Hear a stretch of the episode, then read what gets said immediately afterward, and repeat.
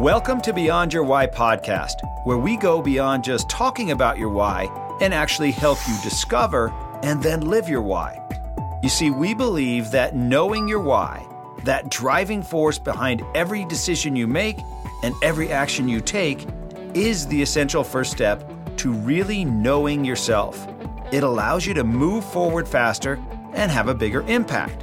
If you're already a fan of the show, then you know that every week we talk about one of the nine whys, and then we introduce you to somebody with that why so you can see how their why is played out in their life. This show will be more powerful for you if you've already discovered your why.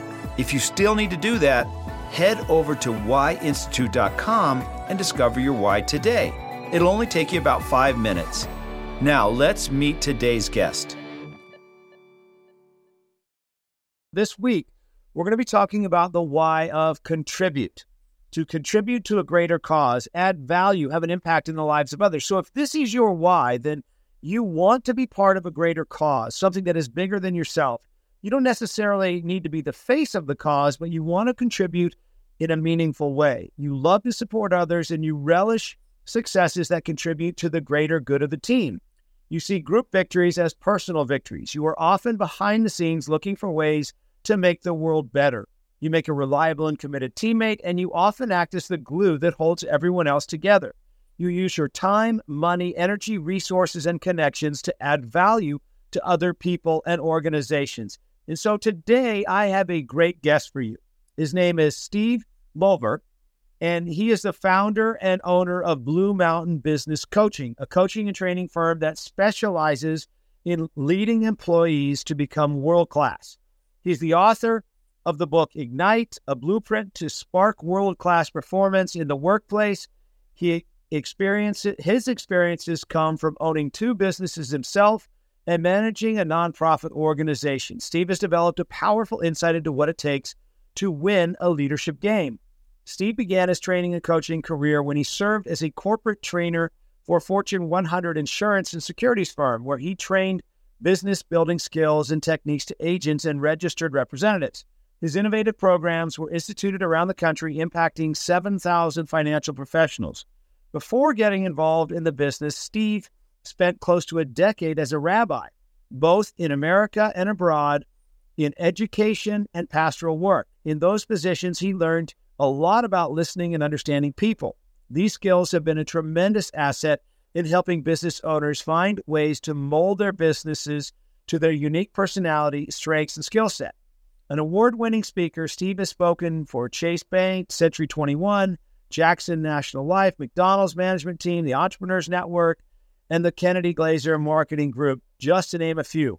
Steve is heavily involved in his community as a board member of the local rabbinical rabbina, school and a local synagogue, a past club president and area governor of Toastmasters, and a volunteer at a local school. When asked about his biggest accomplishment, Steve says, While raising my six children, there was never a time when one of them wouldn't speak to me for over three days, even in their teenage years. Steve, welcome to the podcast. Thanks a lot, Dr. Gary. Happy to be here. That was a mouthful. I thought I had to read the whole thing, though, because it was very uh, pertinent to your story. Yes. So, uh, well, so where do you live right now? Tell us a little bit about where you live um, currently. I'm a suburb of Detroit called Southfield, just on the north side of, of Detroit. Southfield. Okay. So let's go back in your life. Where were you born? Where did you grow up? Um, what were you like growing up? So I was born in Southfield. Okay. Now I left for a while. I was away for about uh, a little under 20 years where I lived in different places around the world. But I was born uh, probably two and a half miles from my house today. Okay. And what were you like growing up? That's an interesting question. yeah, I was pretty. I, I, I connected with people well. You know what I mean? To to find to find areas where where I could bring something to the table. I remember at very young ages, you know, people commenting on that that uh, I was able to go to the kid in the class that was sitting in the back because he was a little bit too nervous about getting involved in the group and going over and coax him out a little bit. Um, that would be the type of thing that was pretty regular for me uh, finding ways to make things better, and uh, that that that kind of it's a little bit kind of the contribute idea. Yep. Contribute idea. When I first took the test at the Y, actually I've taken it twice. And contribute was the number one on both of them. The other two, I had challenge in both of them, and the other the third one was different in, in, in two times. But contribute was no question, hands down the bigger thing, and that's played out in a lot of different ways. Yeah. You always wanted to help. Something like that, yeah. That's that's kind of I would say, you know, how can we make it better? Can we make it better? How can we get in there and find ways to do something that means something? So, what kinds of things were you into in high school?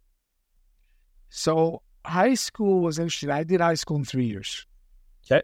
I graduated at the end of my junior year. Um, high school wasn't, uh, I wasn't one of the jocks and I wasn't one of the thespians. So, I didn't have any kind of uh, group in the school that I kind of fit in. I was well, actually a lot of loner. I found things outside of school that I was active in and excited about. And again, it was you know, kind of more group things, leadership roles and, and youth group and things like that were pretty common for me uh, in high school. Uh, but it was it wasn't so much in school. School, I got along to get along. Actually, I believe it's funny. I wrote a whole section in my book about this. High school is one of the most difficult times of a person's life. And it's so funny because we expect people to go into high school and excel in everything. That's the only time in life we, we accept that. We don't take their individuality into account. We want to see 4.0 students to say they made it. When high school should really about kind of discovering where the places that you really can can shine at. And very often, the guy who's great at math is not going to be great at English, and the guy who's great at English isn't going to be good at science, and so on and so forth.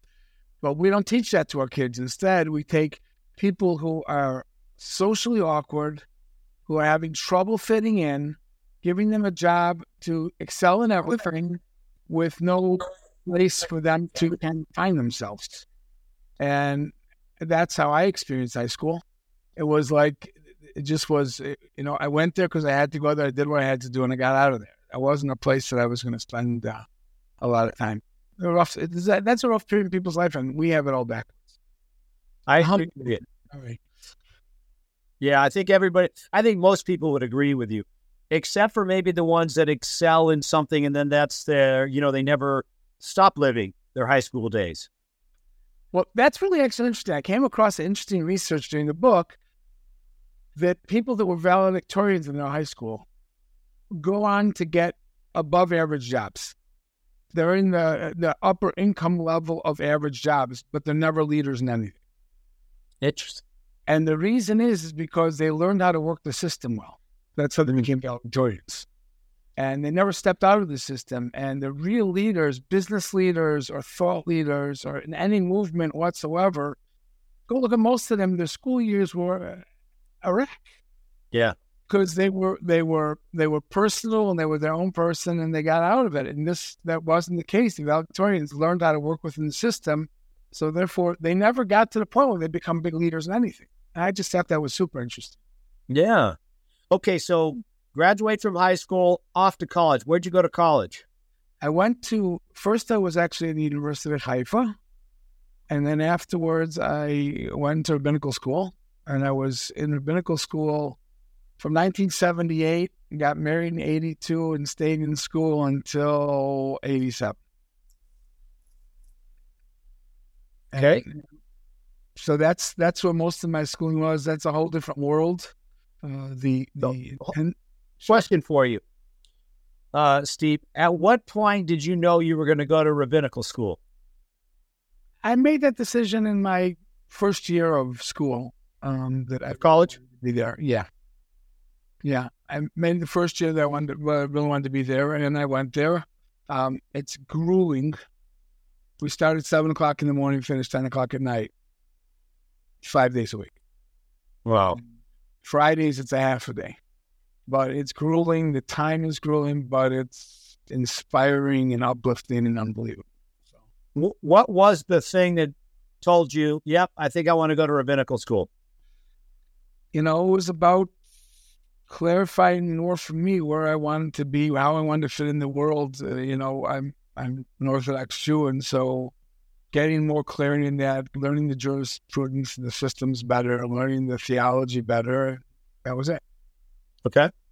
So off to rabbinical school till 87. And uh, I, I, it's interesting what you just said. Um, would you guess that most people understand how grueling rabbinical school is? Only the people who've been there. So, yeah.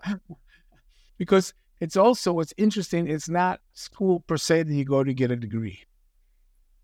You go to increase your knowledge and your value and your own spiritual levels, and you get depth in the jurisprudence.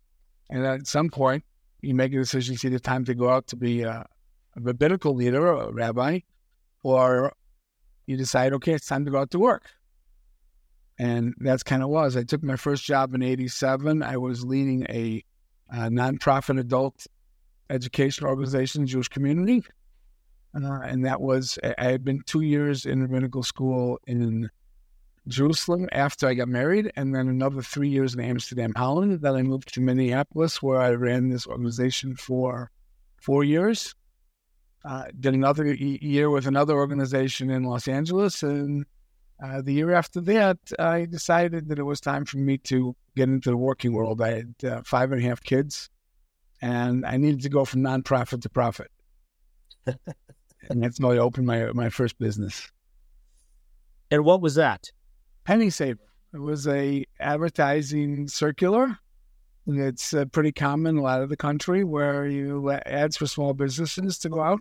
Um, I was very excited about getting in the business and did not have the capital I needed to make it work. Worked at it for three years, ended up having to close it down with a huge amount of debt, and then got in the insurance business based on an old student of mine, and did very well there until uh, New York Life came and asked me to become a, a trainer for Southeastern Michigan. Yes. And then you are you doing that currently? No, no, no, no. I left. Okay. I left. I left that business in 05. Okay. So you were with New York Life through 05, and then what happened? So what happened was is, is really interesting. New York Life, great company, great company, great products, pretty good training, but they had one thing that I got to a point that I kind of di- differed with them, and they said any agent that comes in who's got the knowledge of what he has to do, the skill to do it, he can show that he can do it in a role play, and the desire to win, there's no reason he's not a successful agent. And I had scores of agents coming in that had the knowledge, could show that they could do it in a role play, were dying to be successful, and were dying on the vine. And that's because if the phone feels like it's 3,000 pounds, I don't care how much you're dying to be successful, you're not going to pick up the phone and you're not going to do the work you had to do. So there was nothing happening in the company to help these people over the things that were getting in the way.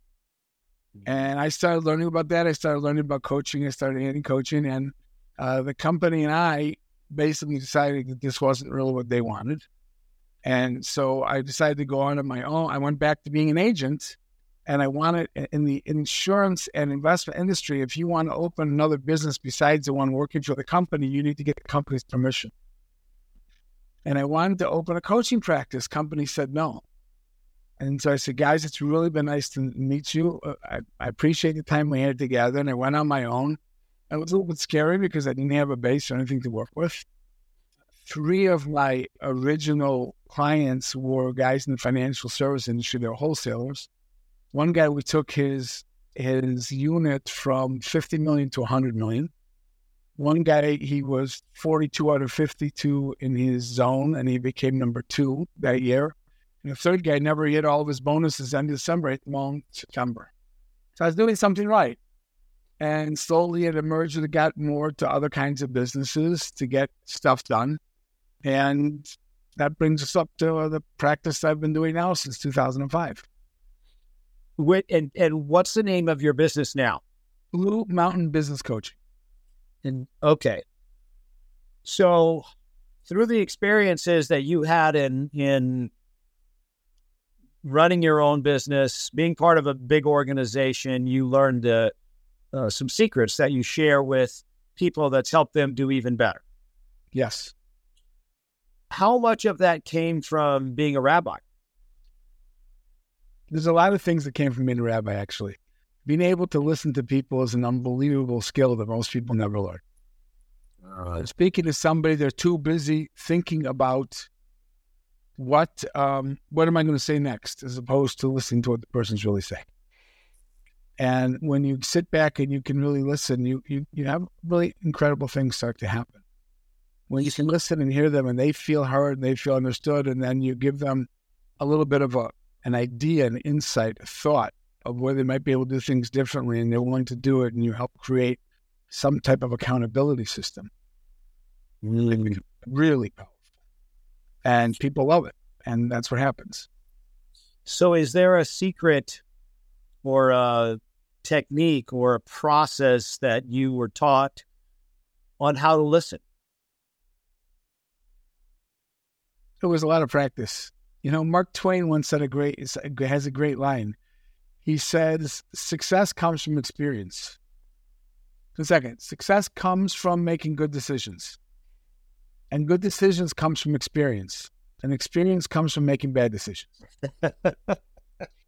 and so it's a little bit of trial and error. You know, you, you spend time and you see, well, well, that really something special happened there. I wonder what happened there. And you start seeing that your ability to really understand somebody else gives you an leg up. And now, honestly, the fact that I lived in Holland for three years was very instrumental in that because in Holland I was the odd guy out. You know what I mean? I was the guy that was not part of the regular society. So I had to stop from it and say, okay, let me put in perspective where somebody else is coming from. That wasn't the same as me coming from Midwest America. Mm, yeah. So you had to learn those skills along the way. Sure. And are there other skills that you learned from being a rabbi that you've incorporated into your coaching? Um, I think there's a certain amount of looking at things in different ways, being able to notice things, being able to tweak things, being able to say, well, maybe that's not the right way. The studying jurisprudence of uh, of the Talmud is extremely sharpening on the mind. And so you're able to see things or ask things in a different way. It's very analytical. Mm. I will tell you another set of skills that I really learned. It wasn't from the rabbiing so much as from coaching. Is I I'm never afraid to bring up something that's important for a person to hear. I don't care how uncomfortable it is. Mm. One of the things that I've learned. It's funny in the early days of coaching. If I would see something dramatic on somebody and want to tell them, I would hold back because let's wait and see if they become a client. I don't want to ruin it. And that was wrong because I wasn't serving them properly. Instead, I step right in. I serve my client, even if they're not a client yet. If they don't want to become a client, that's good news for me because they wouldn't have made a good client. What I found happens is when I ask that real question up front in the first meeting, that's usually more endearing to them. I've just found a way to do it that's very powerful. And what I say is, I have something really uncomfortable to share with you, and it's going to be uncomfortable to you for you to hear. It's now a good time. And when you ask that question, they and they say yes, they've invited you to come have a discussion. So you know you don't go in there like a sledgehammer or a bull in a china shop. You still try to be somewhat diplomatic with how you say it, but you you bring up the real thing to them to think about, and they stop and think about it, and change happens. You know, mm. they, sometimes people do things they don't even realize they're doing it. It's just become a habit for so long and when you can, in a slow way, kind of, or, or, or, an easy way, make it easy for them to make that change, magic happens. Yeah, I love it. Um, so for those of you that are listening, Steve's why, like we talked about, is to contribute to a greater cause, right? Add value, have an impact in the lives of others. How he does that is by making sense of the complex and challenging, solving problems. And ultimately, what he brings are outside the box solutions, not typical, not traditional. And and how did that feel to you, Steve? You mean when when I when I saw the report from the Y, or or just in general? How does that go in life? How does that feel for you right now? When as as we bring that up, does that see? Yeah, I mean that's that's really what it's all about because you know every single person is different, and when you have You know, I, I love the story about the tailor who a guy goes to pick up a suit from the tailor and he tries in the suit and he looks at the two arms and he says, they're, they're, they're not the same length. The tailor says, well, you have to stand like this. he says, okay, I stand like this, but now look at the back. He said, well, you got to pull this back a little bit. And he said, okay, now that's wrong. And he goes like this. And he say, Tailor says, look, it fits perfect. And the guy's walking down the street like this. Two guys across the street look at him and say, look at that poor guy. And the other guy says, yeah, but he's got a great tailor. so it, what happens is we live in a world where everything is a tailor made. This will fit you off the rack. Just take it. You don't even need an alteration. Nothing to do with you. Just go use my system. I'm the guru and I got it. And it's not really like that. It's not taking into account how you're different and what your things are. And I think that that's really what it's all about. At least for, for sure, a coaching perspective, when we speak to people about what what to do to get to the next level, to make things different, to do things differently, you got to take the whole situation into account. And if you take that whole situation account, it's not going to be off the rack solution. Now, it might be the same solution other people have used, but that's not why. It's because that was the right solution for them. You're so let's talk for a minute about the coaching that you do, and I and I assume you talk about this uh, in your upcoming book, um, Ignite. So let's talk about that. What, what's tell us the title again, and what's the subtitle, and let's dive a little bit into that. Yeah, the title of the book is Ignite, and the subtitle is Fueling World Class Performance, even if your employees are not yet world class. Important word you use there. There's one word in there that was very important. Fueling? Yet. Yet. Yes, absolutely. absolutely because everyone could have world class employees. You know, here's the truth. The truth is, for the most look, there are some lousy people in the world, but for the most part, people come and do a job. They want to do a good job. They want to be satisfied. They want to like what they're doing, and they want to get, do something that means something. And unfortunately, a lot of business owners have come to the conclusion or been taught, you know, meetings will continue till morale gets better. And that's not the case. And one of the things about my book is I've come to the conclusion that the number one thing that causes somebody to be successful is confidence. And if their confidence is good, they can go into great things. Now, it's really an interesting catch 22 because there's a very big mistake in the world. They think confidence is something you, you get while you're sitting in your chair, humming kumbaya, getting ready to go do something that's difficult. And the truth is, confidence comes after you went out and you did the thing that was difficult and you you you get results from it. And so, how do we help our employees, for that matter, our children or our students, increase their confidence by taking on challenges, taking rough action, uncomfortable action, and getting results so they become more confident, more powerful people?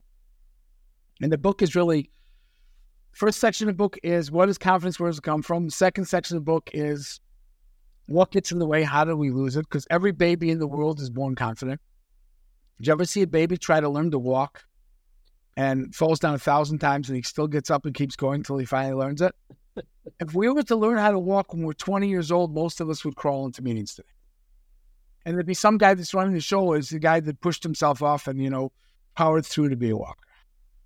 And so what happened? Why does why does everybody lose that confidence that every little baby has? And then finally, the third section of the book, which is the really powerful part, is what do you as a manager do to help your employee increase their confidence so they do something? So think of it this way.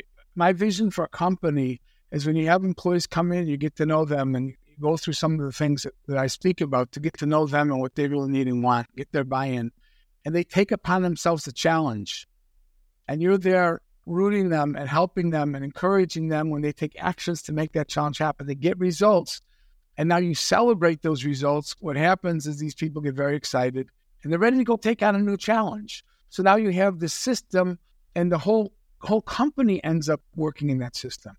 So if you think about it for a minute, you have a scenario where you have a company of everybody taking on things that are uncomfortable and difficult, and they do it once a quarter and they're constantly increasing because of it. So, how do you look at your employers that when you're doing that? How do you look at the other people in your business? How do you look at yourself when that's what your business is doing?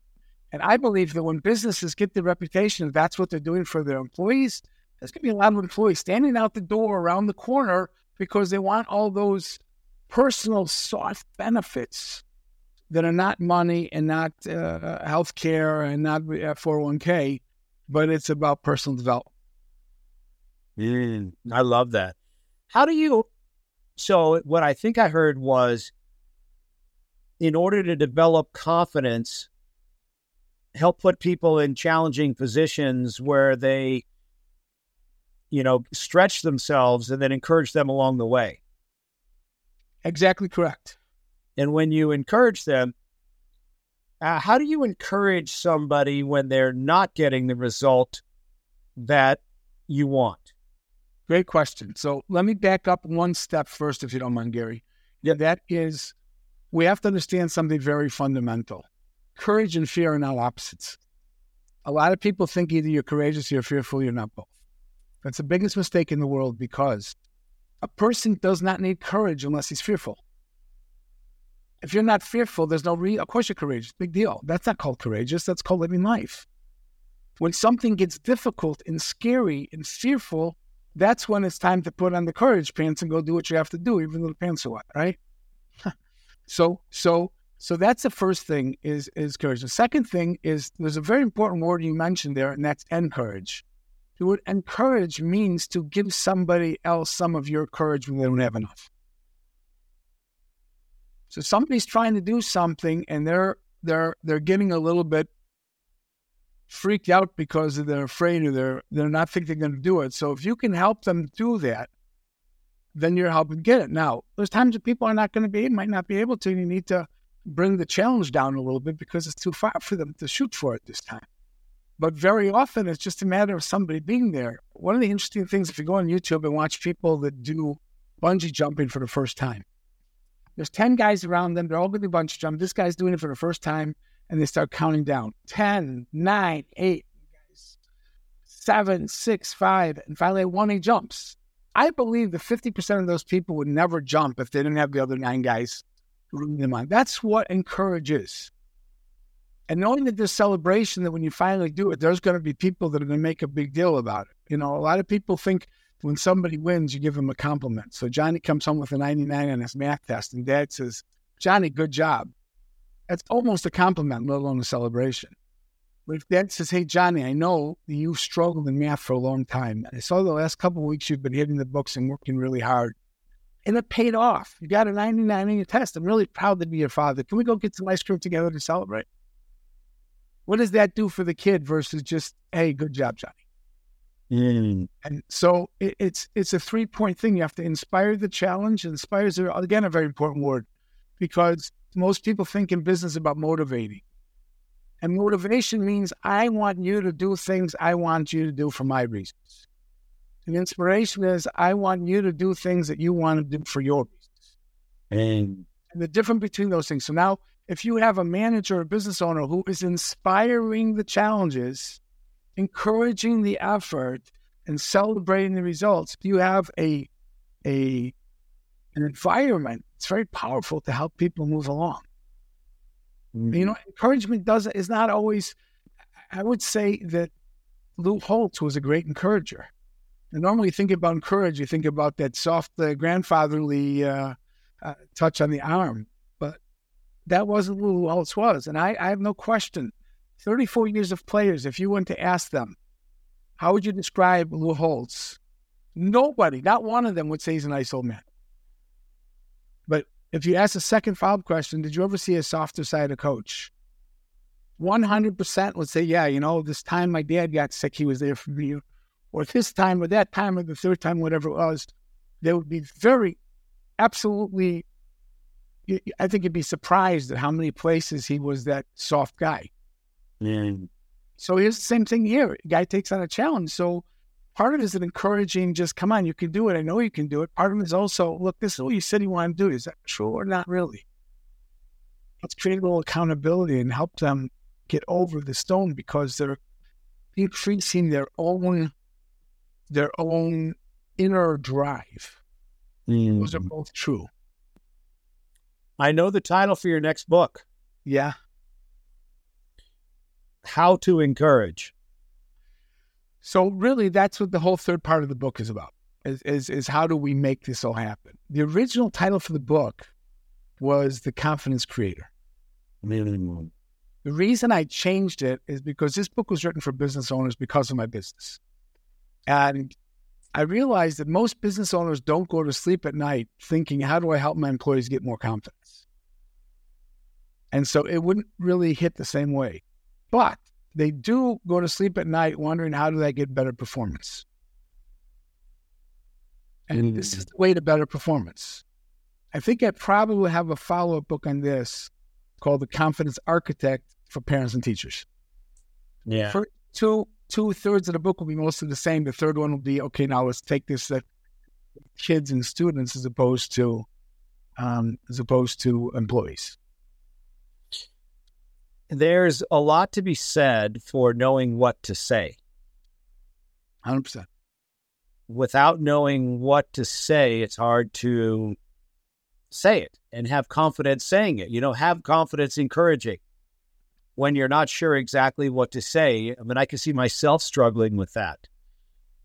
I, you know, I think that depends a lot on the relationship. And somebody that you're not close with or you haven't developed a relationship, it's a lot harder than somebody you do, number one. Number two, I have in the appendix of the book, I have about 17 or 18 distinctions. And distinctions, I believe, are, are, are hugely important because you make a good distinction. It it changes how you think and how you work. So, for example, one of my big distinctions is the difference between pleasing and serving. When I'm pleasing, I want people to like me. That's going to have me showing up in a certain way. When I'm serving, I'm not focused on me and how I'm feeling and how they're treating me. I'm focused on what's the very best thing for them, whether it feels good to me or not. For them. Yes. And when you get into surveying and they realize you're in their corner rooting for them and what you're saying for them is to really help them, it's not difficult to figure out what to say. You might ask a question, you might hit a nerve, you hit a nerve, and they hit the ceiling and bring them back down the ceiling and say, okay, what was that all about? Yeah.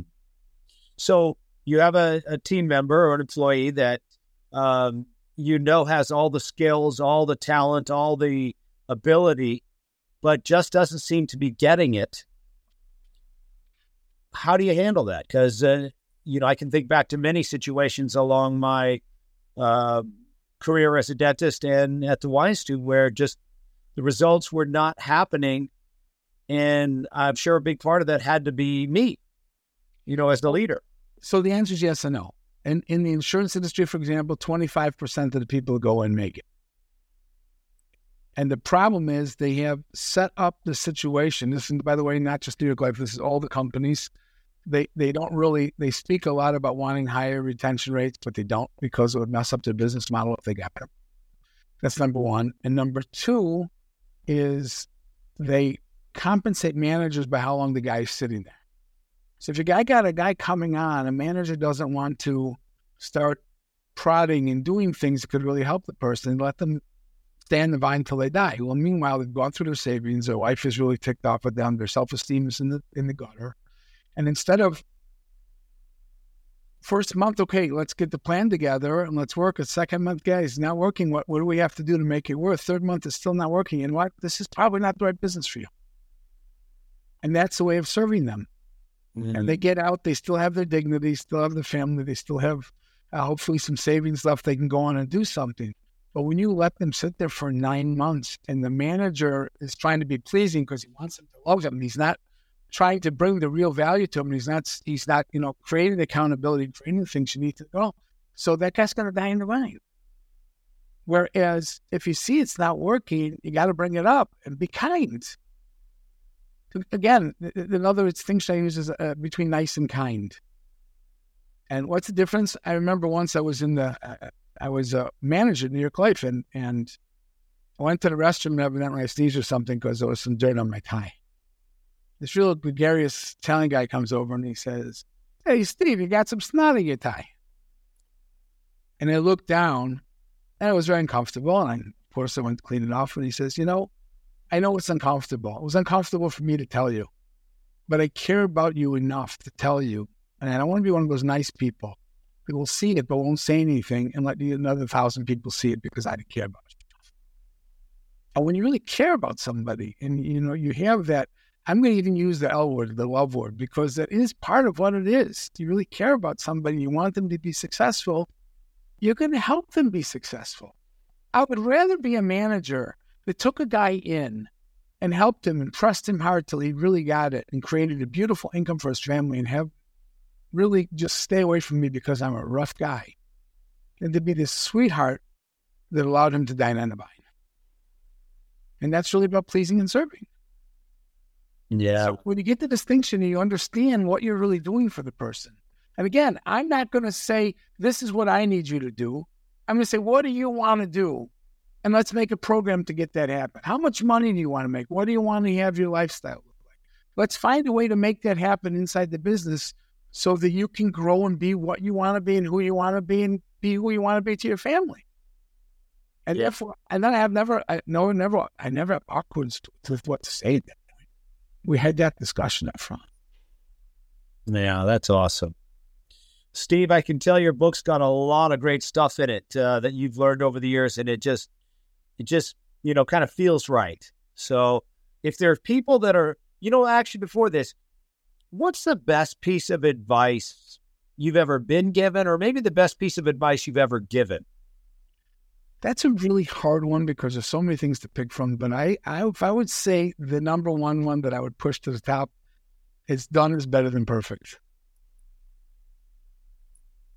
Every time we try to do something, we want to get it perfect, and guess what? It's never perfect. And if you keep waiting till perfect to get it out, I don't care if it's you putting out um, a, a new guy comes into the insurance business. The guy who's like, I got to get the pitch right. I got to get the pitch right. And I got to get the pitch right. I can take a second guy that says, okay, got a good enough pitch. And he goes, knocks on 60 doors a day and says, listen, I sell life insurance. You don't want to buy any, do you? Which is about the worst pitch you could do. He'll make two sales a day in 60 doors. But each time he does it, the pitch will get better and the pitch will get better and the pitch will get better. And so, really, when it comes to output, it's almost to the point, and I'm a little careful in saying this because I don't want it to be misunderstood quantity will surpass quality. Because if you're working on quality, you know, there's a famous story I bring this down in the book also about somebody who was in the ceramics class. And he came in the first day of school and he split the two sides into side A and B. Side A, you have to work on one project for the year. You make it as good as you can as perfect. And the other one, you're going to be graded not on the project, but on the pounds of ceramic you produce. 50 pounds is an A, 40 pounds is a B, 30 pounds is a C, and so on. At the end of the year, he brought some judges in and they pulled the 10 best pieces for the judges to decide who was the best ceramics guy. And all 10 came from section B. Mm-hmm.